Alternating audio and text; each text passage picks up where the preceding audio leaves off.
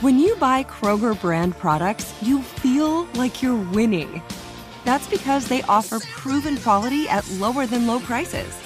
In fact, we guarantee that you and your family will love how Kroger brand products taste, or you get your money back. So next time you're shopping for the family, look for delicious Kroger brand products because they'll make you all feel like you're winning. Shop now, in store, or online. Kroger, fresh for everyone. From BBC Radio 4, Britain's biggest paranormal podcast is going on a road trip. I thought in that moment, oh my God, we've summoned something from this board. This is Uncanny USA. He says, Somebody's in the house, and I screamed. Listen to Uncanny USA wherever you get your BBC podcasts, if you dare.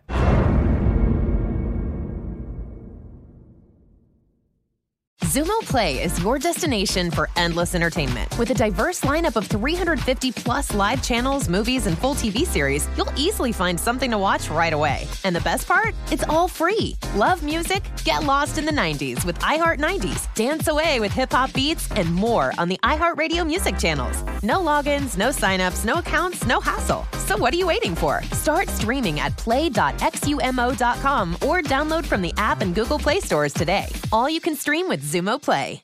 Xfinity has free premium networks for everyone this month, no matter what kind of entertainment you love. Addicted to true crime? Catch killer cases and more spine-tingling shows on A&E Crime Central. Crave adventure? Explore Asian action movies on Hi-YAH. Searching for something extreme? Check out skating, snowboarding, and more on Fuel TV Plus, the global home of action sports. And find crowd-pleasing bops on iHeartRadio's Hit Nation playlist. There's new free shows and movies to love every week. Say free this week in your Xfinity voice remote.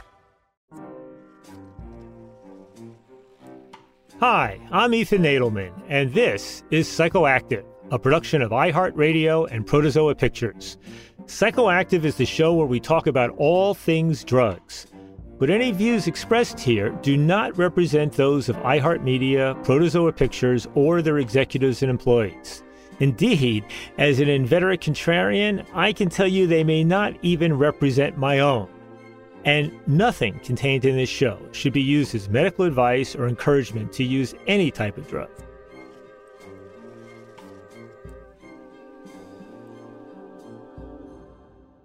One of the most popular episodes of Psychoactive to date has been the one where I invited my friend Julie Holland to serve as my co host and answer questions with me from you, the audience. So we're going to record another one of those episodes, and we need your questions. Leave us a voicemail with a question as detailed as possible at 1 833 779 2460, or you can record a voice memo and send it to psychoactive at protozoa.com. I'm sure it's going to be a great second go at this. Hello, psychoactive listeners. So, our guest today is Congresswoman Nancy Mace. She's a freshman member of Congress, she's a Republican, and she's recently introduced a bill to legalize marijuana at the federal level. Now, before I asked her to join us, I wanted to talk briefly with Kyle Jaeger, a journalist for the online publication Marijuana Moment, who's been covering developments on Capitol Hill regarding marijuana. So, Kyle, uh, thanks so much for joining me on Psychoactive. So, here's Nancy Mace, my guest today, who's introduced, you know, a marijuana legalization bill, first Republican, I think, first Republican to introduce such a bill and certainly to be running with it. But there's other bills out there. There's, there's that Schumer bill, there's the Jerry Nadler MORE Act, there's safe banking. What is the state of play? Can you tell us first on the marijuana legalization bills before we get into the banking stuff? So we do have these three major bills in play. Um, I think the more momentum that this issue has generated, the more we've seen divergent and increasingly bipartisan ideas about what a legalization framework should look like. And so you do have the uh, the bill from House Judiciary Chairman Jared Nadler, um, the Marijuana Opportunity Reinvestment and Expungement Act, or the MORE Act, uh, which cleared the House historically in uh, December 2020 and has since passed a committee this session in September 2021. Um, and then, like you said, we have the bill from Senate Majority Leader, Leader Chuck Schumer um, the CAWA or the Cannabis Administration and Opportunity Act, which we saw a draft version of that released last year and uh, and the leader has talked about uh, introducing it hopefully in in April. But um, then, as you as you, as you mentioned, we had this uh, Republican led bill uh, sponsored by uh, Congresswoman Nancy Mace. Her States Reform Act, which really generated a lot of excitement, just you know by virtue of a Republican leading on this issue is you know the the main point there, and you saw cannabis stocks immediate rally. But um, in any case, you know, we don't we don't have the text of the Schumer bill yet, so it's kind of hard to say where you know votes might lie on that issue. But um, yeah, those are the three main bills, and and they're uh, fundamentally fairly similar. I mean, all of them would remove marijuana from the Controlled Substances Act. They would deschedule it, so that wouldn't force legalization on states.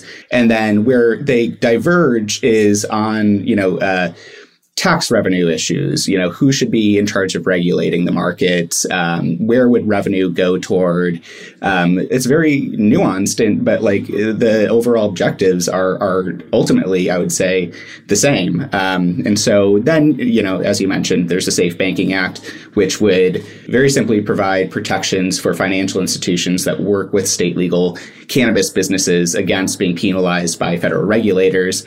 And so that's viewed as a more industry friendly incremental reform although you know its its chief sponsor in the house congressman perlmutter has really made a point to to stress hey, this bill is also about equity, you know, providing, eh, you know, provides opportunities and avenues for small and minority owned businesses to get the capital to participate in the market, which would help reduce this disparity that we've seen, not just under criminalization, but even in legal markets. And so the momentum here is clear. The fact that you're seeing this increasing bipartisan interest, like that's, that's a really encouraging sign for stakeholders, for advocates, for everyone. But that means more opinions and that means coming up with passable legislation might be might become a little bit more complicated.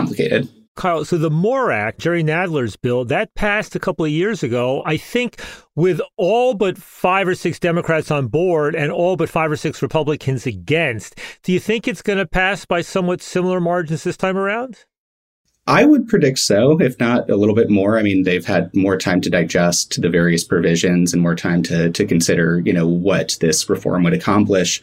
And the odds are that could happen sometime in March of this year. That's what we're hearing. Yeah, we're we're hearing that the the floor vote on the MORE, this, which would be the second time that it's reached the House floor, will be aligned fairly similarly with the formal introduction of the Schumer Senate version, uh, their CAWA. Kyle, you used the acronym before CAWA. What does that mean? The CAWA is the bill from Majority Leader Schumer, the Cannabis Administration and Opportunity Act. As for the Senate bill, what's the prospects with that going forward? It's hard to hmm. make any kind of predictions about what's achievable in the Senate, I would say. We're li- likely looking at requiring 60 votes here, and there's been earlier reporting on some moderate Democrats still expressing some level of skepticism about the just the very concept of legalization. But I think we'll understand a little bit more the breakdown once we actually see the legislation like filed. That Schumer and his colleagues have been engaging very actively with advocates and stakeholders as they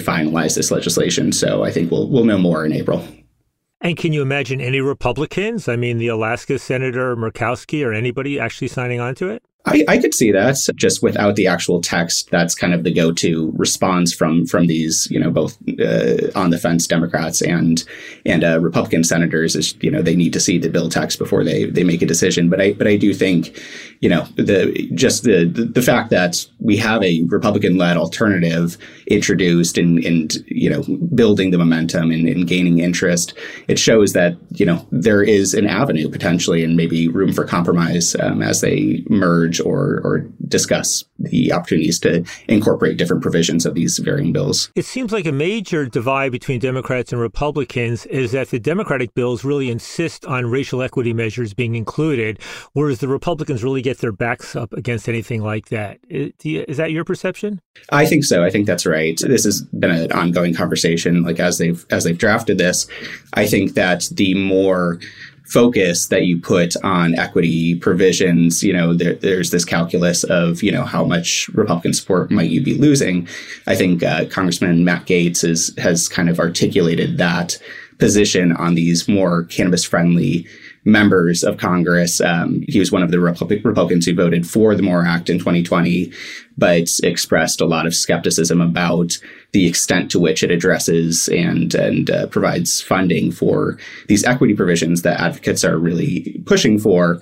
Whereas the Mace bill, you know, has attracted both has attracted bipartisan support, but hers puts a lot of focus on respecting state autonomy and making sure that they're the industries that they've built over time. And so that's an appealing point for for both parties, I think.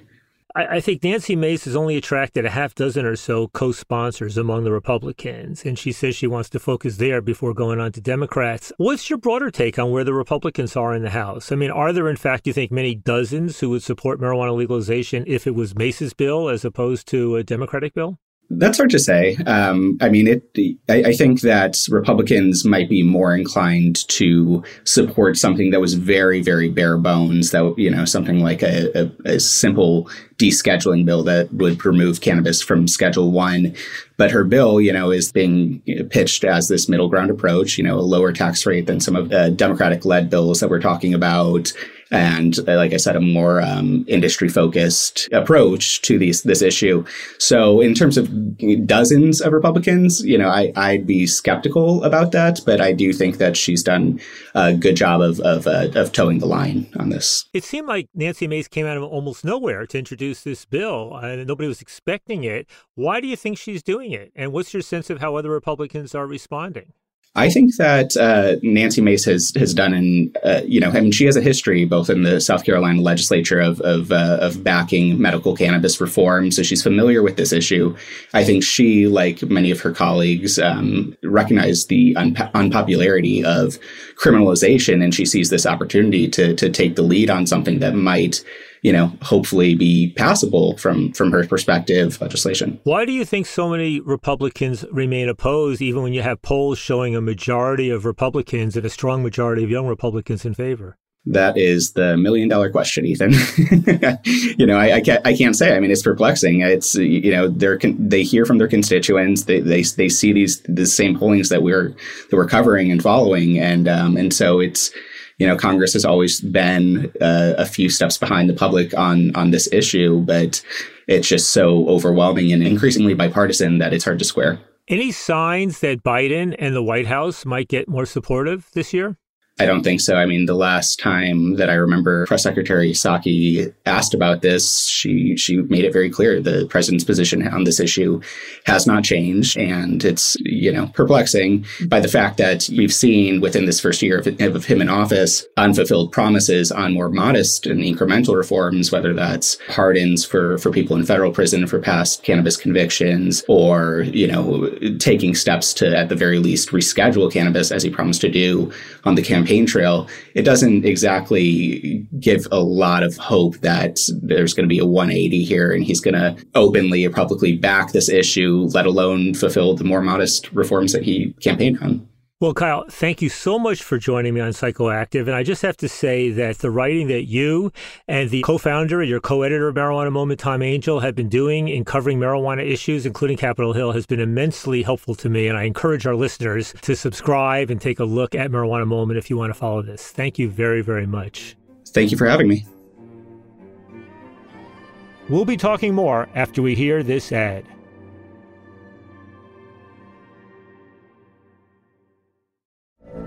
From BBC Radio 4, Britain's biggest paranormal podcast is going on a road trip.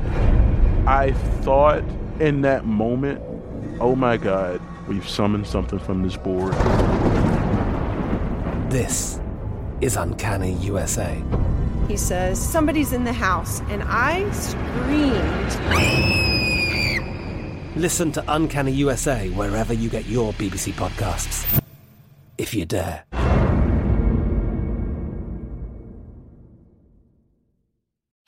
This is Jodie Sweetin from the podcast How Rude, Tanneritos.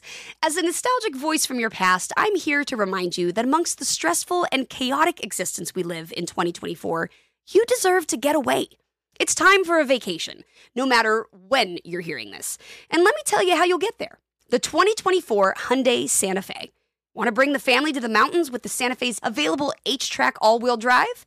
Well, it's got standard third row seating and available dual wireless charging pads for the kids who just want to stare at their phone and not talk to you. You know what I mean. Visit HyundaiUSA.com or call 562 314 4603 for more details.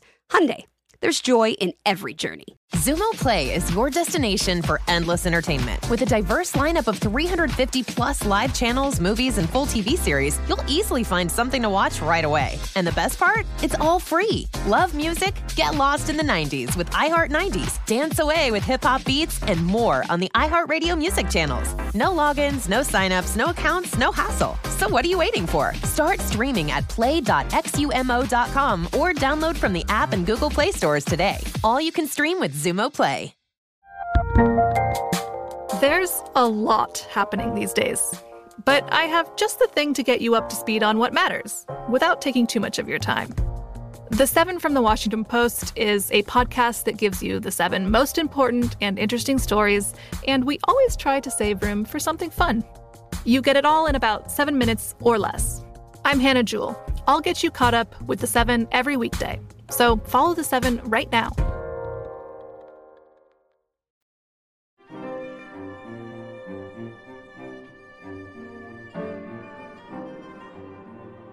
Well, now that Kyle's provided the broader context for us, I want to invite on Congresswoman Mace to talk about the marijuana bill she's introduced in Congress, why she did it, and how's it going.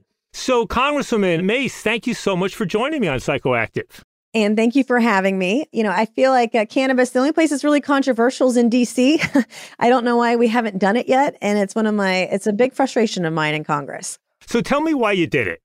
I have been a supporter of cannabis reform uh, long before I went to Congress. I was a state lawmaker for a few years, and in South Carolina, we, there's been a push for medical cannabis, and I was one of the co-sponsors when I was in the state legislature. But this goes back further than that. When I was young and growing up, I was 16, and I was raped by a classmate of mine in school, and I dropped out of school, out of high school shortly thereafter, and I had a lot of issues trying to overcome the trauma that I had been through, and I was prescribed antidepressants at the time. And not long into that, um, I felt like the the prescription drugs I was given was making my depression actually worse and making me feel suicidal. And so I stopped taking the the medicine that was prescribed by my doctor, and I started using cannabis, unbeknownst to me, because I was young and you know, didn't really know a lot about it, but it cut my anxiety mm-hmm. and helped me get through some really, really difficult times emotionally, mentally, physically in my life. And I used it for a limited period of time, but I saw the benefits that it had, you know, with moderate use for me personally to get through those times. It was better than doing other drugs and drinking, et cetera, but it got me through and cut my anxiety and helped me manage some of the feelings that I had in order to survive, basically this really traumatic period of my life. I mean, how did you uh, even come up with the idea to try cannabis back then? I mean, was it friends who suggested it, or had you read about it, or what was key? No, I mean, it was just I needed something to get through the challenges that I had and then I faced, and I had access to it and I used it. And, you know, at the time I was really young, but, you know, you sort of, I'm 44 now, and you look back on your life and you understand why some of the experiences that you have. But, you know, emotionally, like for instance, I'm really passionate about veterans issues. And so, when I talked about veterans about PTSD and the high rate of suicides, like I feel that pain because I've been in that pain. I felt those kinds of emotions. And so for me, it's an issue that I'm personally very passionate about, but you sort of learn it by trial and error, right? Uh, for me, anyway, back in those days, which is one of the reasons, you know, if you want to study it thoroughly for medical, if you want to study marijuana for medical purposes, you've got to deschedule it. And to deschedule it, you have to decriminalize it. There's a whole process here that has to happen. And so it's one of the reasons I'm just so passionate about getting this done and doing it in a way that respects the rights of states because every state is different and it's kind of a patchwork and ensure that we have comprehensive legislation that has something for both Republicans and Democrats in there that we can work on it together. I wanted to prove that it can be done. Well, before we get into the bill itself, I just want to add another sort of personal question, which is, you know, I mean, you first came to some tension in the media years ago because you were the first woman to graduate in the Corps Cadets program at South Carolina's state funded military college, the Citadel. But also, your father is a general. He was the head, the commander, I guess, of the Citadel at that time. He's a highly decorated Vietnam War veteran, he's a former general. How did your dad respond to A, you're doing that when you were a teenager recovering from the rape, and also more recently, how does he feel? And even as part of that, I'm curious about how other people in the military, I mean, you obviously have been part of this kind of military world, in at least indirectly, for quite some time. What kind of reaction did you get from your father and from others in that world? you know, when it comes to veterans issues and and cannabis, my father, you know, is sort of he has mixed feelings about it. He's sort of more traditional and and is it I think more concerned about I think long term effects and whether or not it's a it's a gateway product or not. I do know that he has been supportive of CBD in South Carolina, but when it comes to products with THC, he's got more hesitation and he's older he's what he's 82 but my mom who's 80 she's like if i ever get sick please you know she's you know much more supportive and she understands the federalism part of it and the states rights part of it and so in my house it, with my parents it's sort of a, a toss up i guess and so i'm going to take that as a win if my father who is 82 and served 28 years in the military and then my mom this retired school teacher I'll take that as as a win. And but you know, I leaned in on this issue. I lean in on issues I really care about. You know, I endorsed cannabis when I was running for this seat in 2020 in the general election. I mean, it's something that I ran on. And I think it's bullshit that when you hear people run for office and they say they care about these things and they're going to do something about it, and then they don't do anything about it. And this is an easy win. I mean, this is not difficult. This is something that the vast majority of Americans, Republican or Democrat, they support. I mean, I've seen the data, I've polled, I've you know, even my own district, and I've seen statewide South Carolina data, but even in like bright red South Carolina, this is a hugely popular issue and with veterans, but with people from all walks of life, all colors, all zip codes, all income levels. This should not be a difficult thing to do. And I think my dad understands like the PTSD side of it. I mean, he's seen it firsthand too. And I think he understands that part of it and why I'm passionate, but he doesn't like me leaning in on things that he thinks are controversial. I see. I think it's for Republicans, especially when we are so divisive, we have to find places to lean in we can bring people together. And I've done a lot, a lot of work on Dr. Fauci's abuses with beagle puppies in labs, and I've done a lot of cannabis work. And those are places that I've found, far right or far left, people agree. And it shouldn't be difficult. This is a multi-billion dollar industry, and it, it, it shouldn't be that difficult of a fix. And you know, certain candidates ran on it and then didn't do anything about it, which is why I think I've taken the wind out of a lot of people's sails on the issue because we're we're doing it. I love the fact that you've introduced this bill. And, you know, it's got a lot of, I mean, there's obviously the Schumer bill out there with, together with Booker and Wyden. And then there's Jerry Nadler's MORE Act in the House, which is probably going to come up in March and, and yep. could pass in a very partisan vote, right? I think the last time that the MORE Act went through, I think only a half dozen Democrats voted against it, only a half dozen Republicans voted in favor of mm-hmm. it. Schumer doesn't even have enough Democrats to get this thing through. And it's unlikely that almost any Republicans will support it. You've put this thing out there, right? And I understand it like both your bills and Schumer's bills, they both remove marijuana from Controlled Substance Act. They both end the federal ban on marijuana. They both allow the states to create and implement their cannabis laws. They both make provisions for interstate cannabis commerce. They both allow cannabis companies to access traditional financial systems. You've made clear you want a lower tax. You put some other provisions in there. You've said you want this to be a talking point. You've also said that you that you've talked to some Democrats who have said that you could you'll get a hearing on this. Yes. And I wonder, is that going to happen? And is there any kind of quid pro quo where you might vote for the MORE Act in return for getting a hearing? No, I didn't have to do, there was no quid pro quo in getting a hearing. Personally, you know, I, I want to respect the process and, I, and MORE is going to come up again and let, let Democrats do MORE Act. It'll die in the Senate. And so when that's done, we will do our hearing. And um, there was nothing done in exchange for it. I just made the ask and uh, we're making it happen. I mean, that's the thing. Like when I ran for office, one of the things I said I would be willing to work with anyone who was willing to work with me. And as a freshman Republican in the minority, I, passed three bills out of the floor of the House last year. And so I have a precedent of reaching across the aisle where I find agreement with the other side and working together. And one of the recent things I heard about Schumer's bill, which is very encouraging, is that he wants to treat cannabis like alcohol, which is what my bill does. And that is a very promising prospect his taxes are too high. It'll fail in that regard. Everything's negotiable except for the taxation part of it. Because if you don't have a very low federal excise tax, you're only going to guarantee an illicit market. And we've seen that in other states where state taxes are just way too high, where their implementation of cannabis reforms has been troublesome because they've just taxed it way too high. And they're like in Oregon, for example, the black markets run wild. Mm-hmm. And you want to make sure that there are provisions in there where taxes are low. And I think that's where you can get Republicans on board. And then my bill too, has some expungement and release, which is important. Social equity is important. I don't have that in there, but I leave it up to the states to determine if and how and when and where they do that sort of thing. It's very much federalism driven, states' rights driven, which is a hugely popular Republican ideal.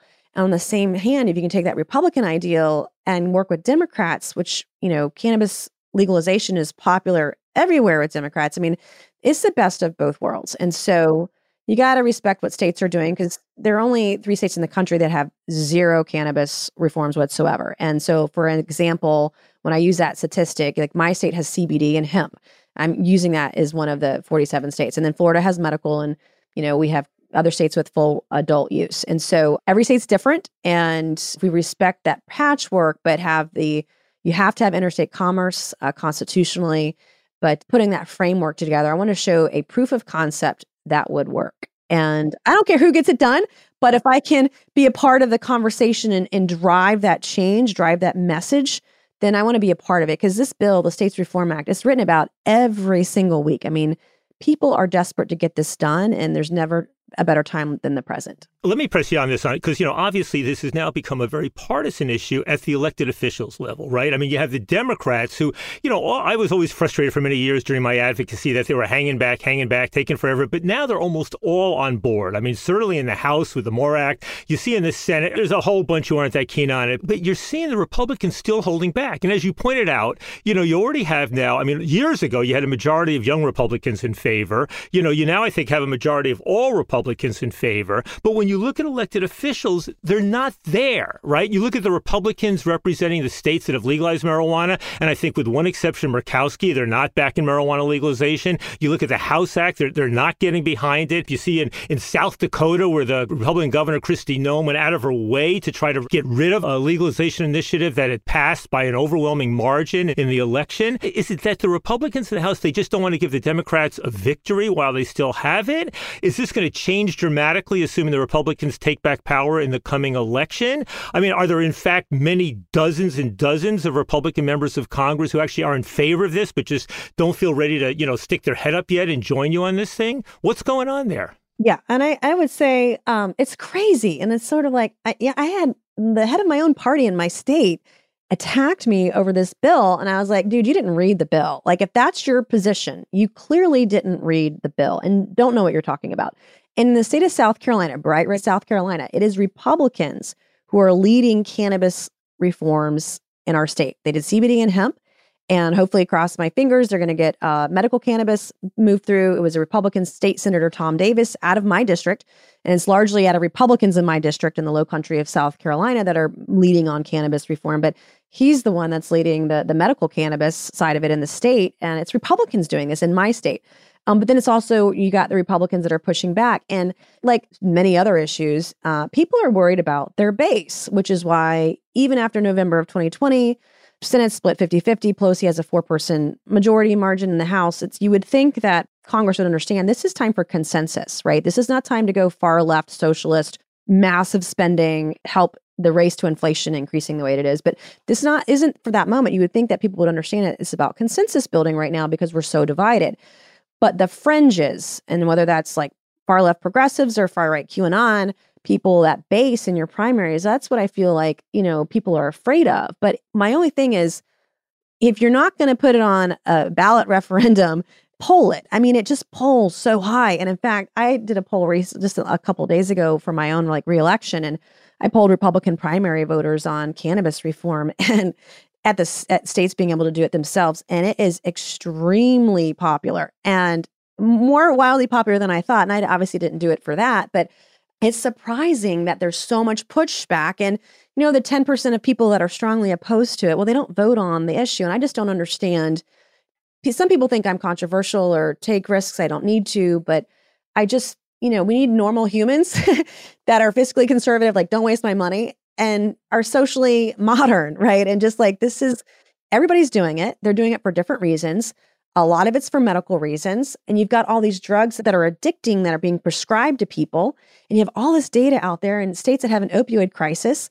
When you have cannabis legalized there in any way, shape, or form, you know, those addiction rates go down, morbidity goes down, everything goes down. And there's no rate of increased rate of, of violent crime when you have cannabis in your state. I mean, it's just yeah, the data is there, but I think you know it's a taking it's about educating people who are elected and mm-hmm. and it's like this is not controversial as controversial as you think. And even in the last four years, Republicans have come really really far on these issues, but I think it's how we talk about it, you know, and understanding you know, the role of the federal government and the role of states and understanding that, hey, vets need this. We have a huge veteran suicide rate. And if this could save a life, whether you're dying of cancer or you've got epilepsy, I mean, whatever it is, this is like a miracle drug for some people and it's not addicting, right? They're not getting addicted to it. You're not, you know, and I talk to sheriffs and law enforcement and deputies and when they're being called into domestic violence or violent crimes, pot is not part of the problem. I mean, it's just not. And so I would just encourage elected Republicans is like find out like where your constituents actually stand on the issue. And that could be via a poll, that could be a ballot measure, ballot referendum. Like is the most popular issue. the the data that I have on it that I just got yesterday was just tremendous. I could not believe how popular it was. Let's take a break here and go to an ad.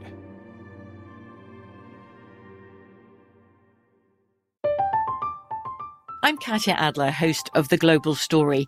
Over the last 25 years, I've covered conflicts in the Middle East, political and economic crises in Europe, drug cartels in Mexico. Now I'm covering the stories behind the news all over the world in conversation with those who break it. Join me Monday to Friday to find out what's happening, why, and what it all means. Follow the global story from the BBC wherever you listen to podcasts. Hey, this is Jodie Sweetin from the podcast How Rude, Tanneritos. As a nostalgic voice from your past, I'm here to remind you that amongst the stressful and chaotic existence we live in 2024, you deserve to get away. It's time for a vacation, no matter when you're hearing this. And let me tell you how you'll get there. The 2024 Hyundai Santa Fe. Want to bring the family to the mountains with the Santa Fe's available HTRAC all wheel drive? Well, it's got standard third row seating and available dual wireless charging pads for the kids who just want to stare at their phone and not talk to you. You know what I mean. Visit HyundaiUSA.com or call 562 314 4603 for more details. Hyundai, there's joy in every journey. Xumo Play is your destination for endless entertainment. With a diverse lineup of 350 plus live channels, movies, and full TV series, you'll easily find something to watch right away. And the best part? It's all free. Love music? Get lost in the 90s with iHeart 90s, dance away with hip hop beats, and more on the iHeartRadio music channels. No logins, no signups, no accounts, no hassle. So what are you waiting for? Start streaming at play.xumo.com or download from the app and Google Play stores today. All you can stream with Xumo Play. There's a lot happening these days, but I have just the thing to get you up to speed on what matters without taking too much of your time. The Seven from the Washington Post is a podcast that gives you the seven most important and interesting stories, and we always try to save room for something fun. You get it all in about seven minutes or less. I'm Hannah Jewell. I'll get you caught up with the seven every weekday. So follow the seven right now.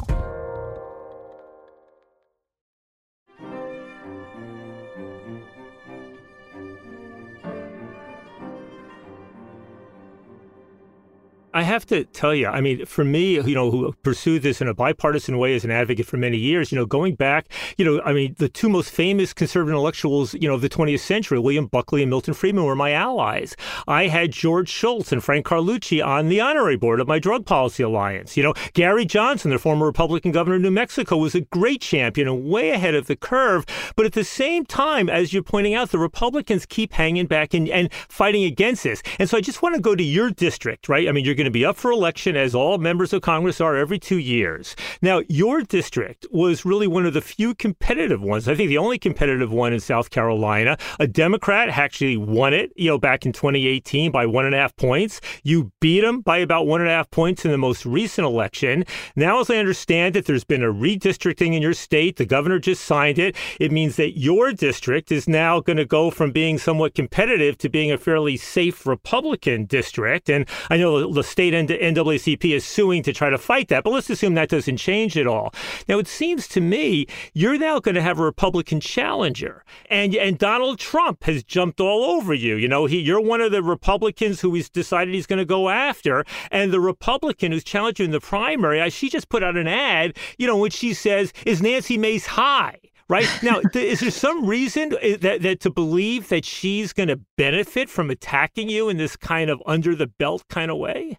Yeah it's really it's it's quite bizarre quite frankly and when you compare records for example my my opponent uh, when president trump was lowering taxes for the american people my opponent was raising them when President Trump was signing the First Step Act prison reform bill and doing criminal justice reform, my opponent was working against me on criminal justice reform, prison reform legislation in the state legislature because we, we served together. You know, I can be trusted with our nation's secrets. My opponent uh, had her top secret security clearance revoked for allegedly leaking classified information. And it's kind of bizarre. I don't quite understand it. And with regards to redistricting and everything, I don't know that it is going to get that much more Republican this cycle. We're waiting to hear what the court says, but they might stay the case and not do the case until later this year. And so at this juncture, we're not sure if we're running under the old lines, which is the area I represent today, or the new lines that both chambers of the state legislature passed. We just, at this point, we just have no idea. But the interesting thing is from 2016, when Trump overwhelmingly in South Carolina, to 2018, when my opponent was a nominee back in those days, there was a 14 point swing in the wrong direction.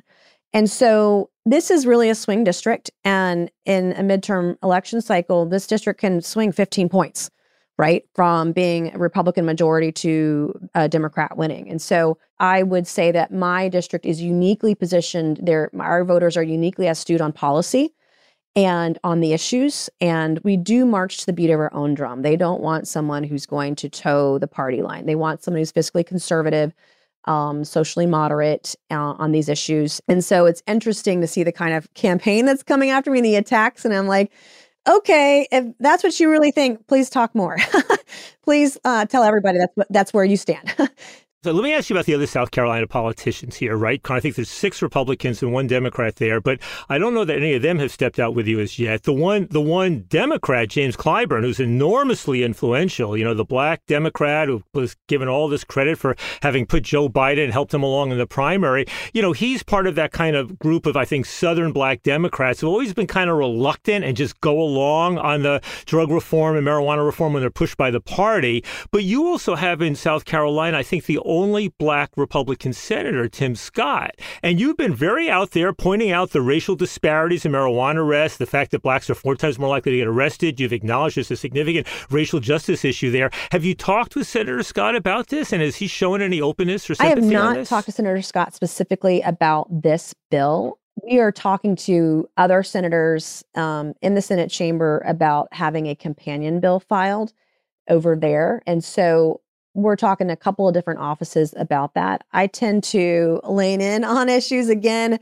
for some reason. You know, I think there's a reluctancy, even you know, in my party, um, in my state, of folks to lean in on these kinds of things. I know statewide, um, cannabis reform, at least medical, is also wildly popular. Like 70% of the population supports it statewide in bright red South Carolina. But it's just a matter of, I think, educating people and showing the value and the benefit of doing it this way. I don't know why it's so such a controversial sub- subject for some, but I've not I've not approached him because I just you know I don't know that he would would be on board. I know that he and I do talk about criminal justice reform, and he's tried. He's worked so hard trying to make that happen in the Senate. But again, that's an issue where I would you'd think Republicans and Democrats can come together, and he's led so well on those issues. But even he's had a hard time in the Senate um, making that happen as well. Right. I've been wondering about Senator Murkowski. I mean, she's another one who Trump's going after. She comes from a state that has legalized marijuana. Don Young, the kind of longest serving member of Congress who's from Alaska, has been out there on marijuana legalization forever. Have you talked with Murkowski? And is she somebody who might introduce a bill in the Senate that would be a companion to I yours? am not. She's not on our radar for that. We're looking at other offices. Um, but Don Young, he's an original co sponsor of my States Reform Act. So uh, my bill had the h- highest number was five, I believe, original co-sponsors on a Republican piece of uh, cannabis legislation, and he was, I think, he was the first one to sign on. So I love Yeah. some Don some Don Young. I think he he's great. He represents his district well, but we have not spoken to Murkowski's office about it. Yeah, my hope really is is that you know I, I think back to good old Dana Rohrabacher. I mean, when I and my staff started working on one of the first marijuana bills in Congress almost 20 years ago, and it was an amendment, and it basically said to say the Justice Department cannot spend any money going after medical marijuana in the states that have legalized it. And Dana Rohrabacher was the Republican who was out there. He was teaming up with different Democrats, uh, Sam Farr from California, Maurice Hinchey from upstate New York, and every year, you know, the Democrats would get 70, 80, 100, 120, and the Republicans would go 6, 8, 10, 12, 14. And it never really kind of popped through with the Republicans, even on medical marijuana. But more broadly, can you see there being a kind of sudden break, a sudden jump where it goes from being a half dozen Republicans in the House to being many dozens and dozens, especially if the Republicans regain power in, in, in the coming election? I would say anything's possible after the primaries are over. that's the thing. Everyone, Uh-huh. you know, they've got their primaries. And so uh, that's why you're going to see, I think, Democrats do more in March, right before their primaries take off. And why you'll see Republicans, more Republicans come on to the States Reform Act after their primaries are over. So I would say politics plays into this on both sides. I, I have a very unique district where we have more of an independent kind of streak. We march to the beat of our own drum and the issues that i that i lean in on are issues that my constituents care about and so i know that i'm in the right place i'm in the right spot i mean even adult recreational use in my district is the overwhelming majority of constituent support. So for me it's a it's not a controversial play down here um, but for others i can see where maybe they'd be more hesitant about it but not that's not the case in my district i guess. And if you're against cannabis in my district you know you're not on the right side of history You know, it's nice seeing Charles Koch and his Americans for Prosperity organization really get behind you on this sort of thing. And this is one of these issues where you see Charles Koch and George Soros going hand in hand. I mean, there's a few issues like that. But if Koch said he's going to spend, either his people have said they're going to spend millions of dollars to help move this forward. I mean, have you been in contact with them? And do you have any sense how they're going to weigh in yeah, on Americans this? for Prosperity. They supported me in my election in 2020, and we definitely, you know, took some of the information and research that they had when we were formulating this bill. This bill was my brainchild, uh, and I passed it off to my staff uh, almost a year ago. I guess it was March of last year. It took us about nine months, but talking with different stakeholders. But I have Republican groups like AFP involved and supportive and endorse this bill. I've got NORML also on the other side that has endorsed the bill, and then we've got companies like Amazon that support the bill for different reasons. There's progress that is happening on the right, and AFP's involvement in leaning in on the issue, I think, will really be helpful to Republicans and encouraging them to get on board with responsible cannabis reform. And that's the least we could ask for. And if you want to do it in a responsible way, then both sides have to be have to have a seat at the table, and that includes us and our party. If we turn our backs on it, then we've missed a huge opportunity to serve our constituencies.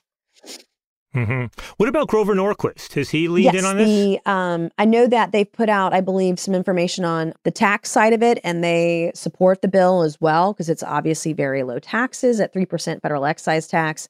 And so a lot of the conservative tax groups are supportive of the bill in, th- in that regard as well, which is pretty awesome. That's that's great. I mean, Grover Norquist's been a longtime ally on drug policy reform stuff, so I'd hope he'd be in on this. So I'm going to let you go in a moment. Just I have a question here. There's another issue that's really gaining a lot of traction recently, and that's about the issue of psychedelics. And you know, there's a very good chance the FDA is going to approve MDMA for PTSD uh, in the next year or two. There's all this evidence about you know psychedelics being helpful for veterans suffering from this. Former Texas Governor Rick Perry and a former Trump cabinet minister has been out there. Texas just recently passed a law. You know, there's a fellow named Jesse Gould, a veteran with his Heroic Hearts Project, who's making trying to make psychedelic therapy available to veterans. Is this an issue you've looked at? Have you spoken about? Can you see getting I involved have with it not as well? delved deeply into the issue. About two years ago, I had a friend who's a veteran that started participate in one of these MDMA studies with PTSD. And so I am still learning about the issue and some of the opportunities out there. But again, these things need to be studied. like we need to be able to do this kind of research and understand the benefits or uh, the positives and the negatives, what the outcomes could be. Because some of the pharmaceuticals that are out there, some of the drugs you can get prescribed, I mean, have such high addiction rates, uh, and it sometimes can exacerbate PTSD and can exacerbate suicide rates. And so, I think everything should be on the table. If it can make you feel better and uh, reduce the rate of suicide when you come home from war and from combat, then everything should be on the table. We should do right by our veterans and find ways for them to have a higher quality of life. I mean, they were willing to take a bullet for our country. The least we can do is help them when they come home. Okay, last question. I hope I don't blindside you with this one, which is one of the issues that's kind of driven me crazy, especially with my fellow Democrats, is the whole issue around e-cigarettes and tobacco harm reduction. And everybody freaked out when the kids started juuling and using all the e-cigarettes, but there's this overwhelming evidence, right, that e-cigarettes and other, you know, non-smokable forms of tobacco can be hugely beneficial in reducing smoking in this country and a number of people dying on this issue. And this is an issue where, strangely, a lot of the Democrats who've been very supportive of, you know, marijuana legalization, harm reduction, drug policy reform, needle exchange, you name it, have been on the wrong side of this issue, but almost no Republicans are stepping up on the other side of this issue. Have you paid attention to this issue? In the state legislature, we did because a lot of those reforms with the Juuls and the e-cigarettes, those provisions, those regulations, statutes, and laws are largely done at the state level. And I know that we did a little bit of work on that when I was in the state legislature, but the federal level, it's not something I've heard a lot about since I've been elected, my focus has really been on this cannabis bill because I knew, like, hey, I wanted to be a part of it at the state level. And when I got to Congress, this was something that I promised I would work on. And I had this great idea, and I was like, we're going to do this. And so that's where my focus has really been. I haven't seen anything at the federal level um, on e cigarette issues at this juncture yet. Okay, well, listen, Congressman Mace, thank you so much for joining me. I hope you kick the butt of your Republican primary opponent. I hope you wipe her out. I wish you all the best in advancing this bill and working out compromises with the Democrats so something can actually happen on the federal level. And uh, more power to you on all of this. Thank you so much for joining me on Psychoactive. And thank you so much for having me today. If you're enjoying Psychoactive, please tell your friends about it or you can write us a review at Apple Podcasts or wherever you get your podcasts. We love to hear from our listeners. If you'd like to share your own stories, comments, and ideas, then leave us a message at 1 833 779 2460. That's 833 Psycho Zero. Or you can email us at psychoactive at protozoa.com or find me on Twitter at Ethan Nadelmann. You can also find contact information in our show notes. Psychoactive is a production of iHeartRadio and Protozoa Pictures. It's hosted by me, Ethan Nadelmann. It's produced by Noam Osband and Josh Thane. The executive producers are Dylan Golden, Ari Handel, Elizabeth Gesas, and Darren Aronofsky from Protozoa Pictures, Alex Williams and Matt Frederick from iHeartRadio, and me, Ethan Nadelmann. Our music is by Ari Balouzian, and a special thanks to Avivit Bar Yosef, Bianca Grimshaw, and Robert Beebe.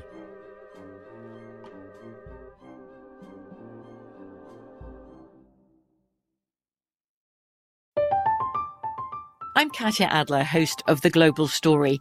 Over the last 25 years, I've covered conflicts in the Middle East, political and economic crises in Europe, drug cartels in Mexico. Now I'm covering the stories behind the news all over the world in conversation with those who break it. Join me Monday to Friday to find out what's happening, why, and what it all means. Follow the global story from the BBC wherever you listen to podcasts.